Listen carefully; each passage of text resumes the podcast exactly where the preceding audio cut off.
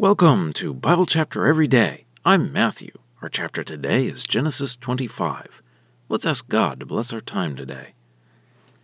Heavenly Father, as we read this chapter, we pray that we would see the big picture of this life, that we would not try to take things for ourselves immediately, but that we would have the long view and wait on you with patience. We pray this through Jesus. Amen.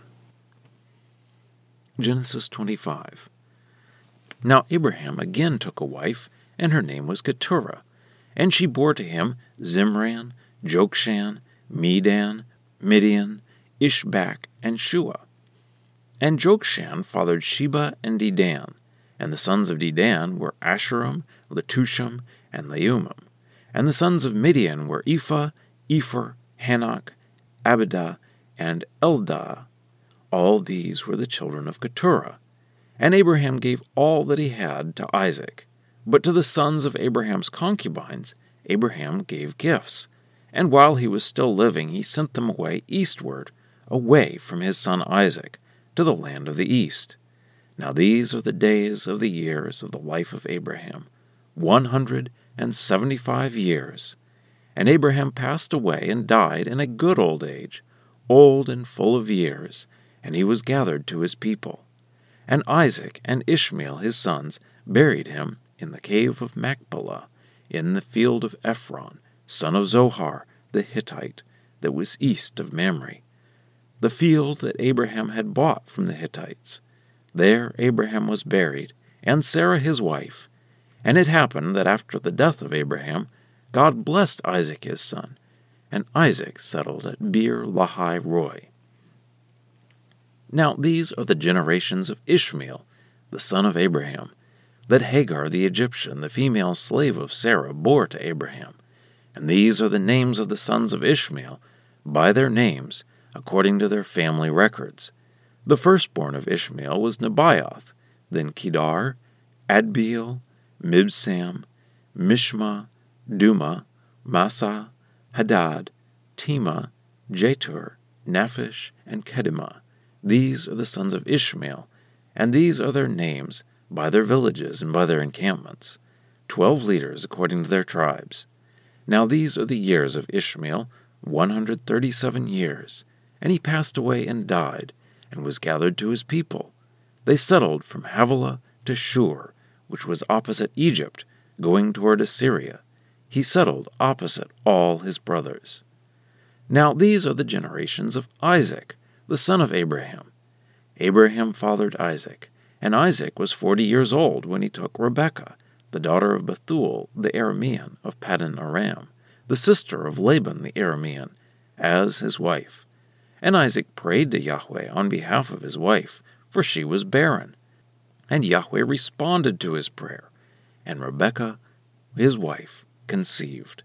And the children in her womb jostled each other, and she said, if it is going to be like this, why be pregnant? And she went to inquire of Yahweh.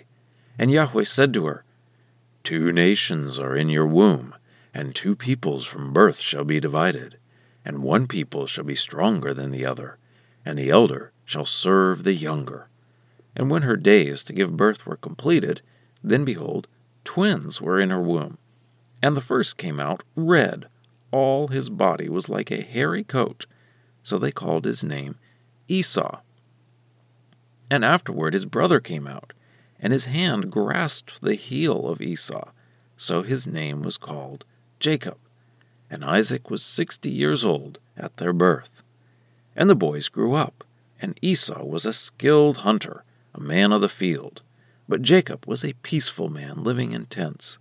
And Isaac loved Esau because he could eat of his game, but Rebekah loved Jacob once Jacob cooked a thick stew, and Esau came in from the field, and he was exhausted. And Esau said to Jacob, Give me some of that red stuff to gulp down, for I am exhausted. Therefore his name was called Edom. Then Jacob said, Sell me your birthright first. And Esau said, Look, I am going to die. Now, what is this birthright to me? Then Jacob said, Swear to me first. And he swore to him and sold his birthright to Jacob. Then Jacob gave Esau bread and thick lentil stew, and he ate and drank. Then he got up and went away. So Esau despised his birthright. Well, that's our reading. Let's dig in. This chapter starts out with some closing information about Abraham's life. He had another wife or concubine and several more children, and he sends these children away from him, like Ishmael, so that Isaac can inherit the bulk of his wealth. Abraham dies at 175, so 100 years after entering the Promised Land, and Isaac and Ishmael bury him in the cave that he bought to bury Sarah. Then we have another of Moses' sections in the book. Verse 12 Now these are the generations of Ishmael. As we have seen before, Moses follows the non promised line first and then goes back to the promise line. So we cover Ishmael's line a bit here. And Moses said, He settled opposite all his brothers, which is what the angel prophesied to Hagar before Ishmael was born. Then we start another of Moses' sections in verse 19. Now these are the generations of Isaac. So Isaac is 40 when he gets married. We don't know how old Rebekah is, but she cannot seem to have children. So Isaac prays to God about it. This is similar to Sarah not being able to have a child, although age doesn't seem to play a part here.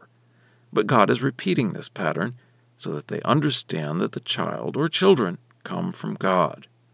So God gives Rebekah what Isaac asks, and she is pregnant. But it is a hard pregnancy. The way it is written, it sounds like the twins are fighting inside of Rebekah. So she asks God about it, and he tells her that the two boys are two nations, and they are going to struggle with each other. But the younger will win, and the older will serve the younger. So out come the children, and the first is red, and they call him Esau. Later on, his descendants become the nation of Edom, which means red. The second is grabbing his brother's heel, so he is named Jacob, which is connected with the word heel, so he is sort of a heel grabber. And these names are illustrated in the final story of the chapter. Esau likes to hunt, and Jacob likes to stay around home. And Isaac loved Esau because he liked to eat the animals Esau hunted, while Rebekah loved Jacob more. So one day, Jacob has cooked up some lentil stew, and Esau was out hunting and came back very hungry. So Esau wants some of Jacob's stew, but Jacob says Esau must give him his birthright. The older brother got the birthright, which was to carry on the family name and get a double inheritance. So later on, it was more clear when they would divide the family property into one more piece than the number of sons, and the oldest would get two pieces and carry on the family name, while the younger brothers would each get one piece. It isn't spelled out here, but I think that is what Jacob is requiring in this deal. Esau says he is going to die if he doesn't eat right away, so he agrees. Moses says, So Esau despised his birthright. And now for a deeper dive. We see over and over God not picking the one you would think, in human terms, would be the son to pick. And we see the struggle between the one not picked and the one picked. We saw that first when Cain killed Abel. We saw it with Ishmael and Isaac, with Ishmael making fun of Isaac and being sent away. So here God announces it even before they are born. Paul makes a point of this in Romans 9 that God chooses. Now, we see that neither of the boys was perfect. Esau despised his birthright, which was very valuable. He was looking just at the moment. He wanted a meal. So Esau didn't have the long view of things. Jacob wanted the greater things. He had a longer view. But he was willing to use bad means to get there. He was willing to take advantage of his brother when his brother was weak. So neither one of them comes off as great here. God is going to have to work on Jacob to get him where he needs to go. But at least he has the longer view and the desire for the better things. So, what about us? Do we have the long view? Or are we just thinking about our next meal? Scripture quotations are from the Lexham English Bible, copyright 2012 Logos Bible Software. Lexham is a registered trademark of Logos Bible Software.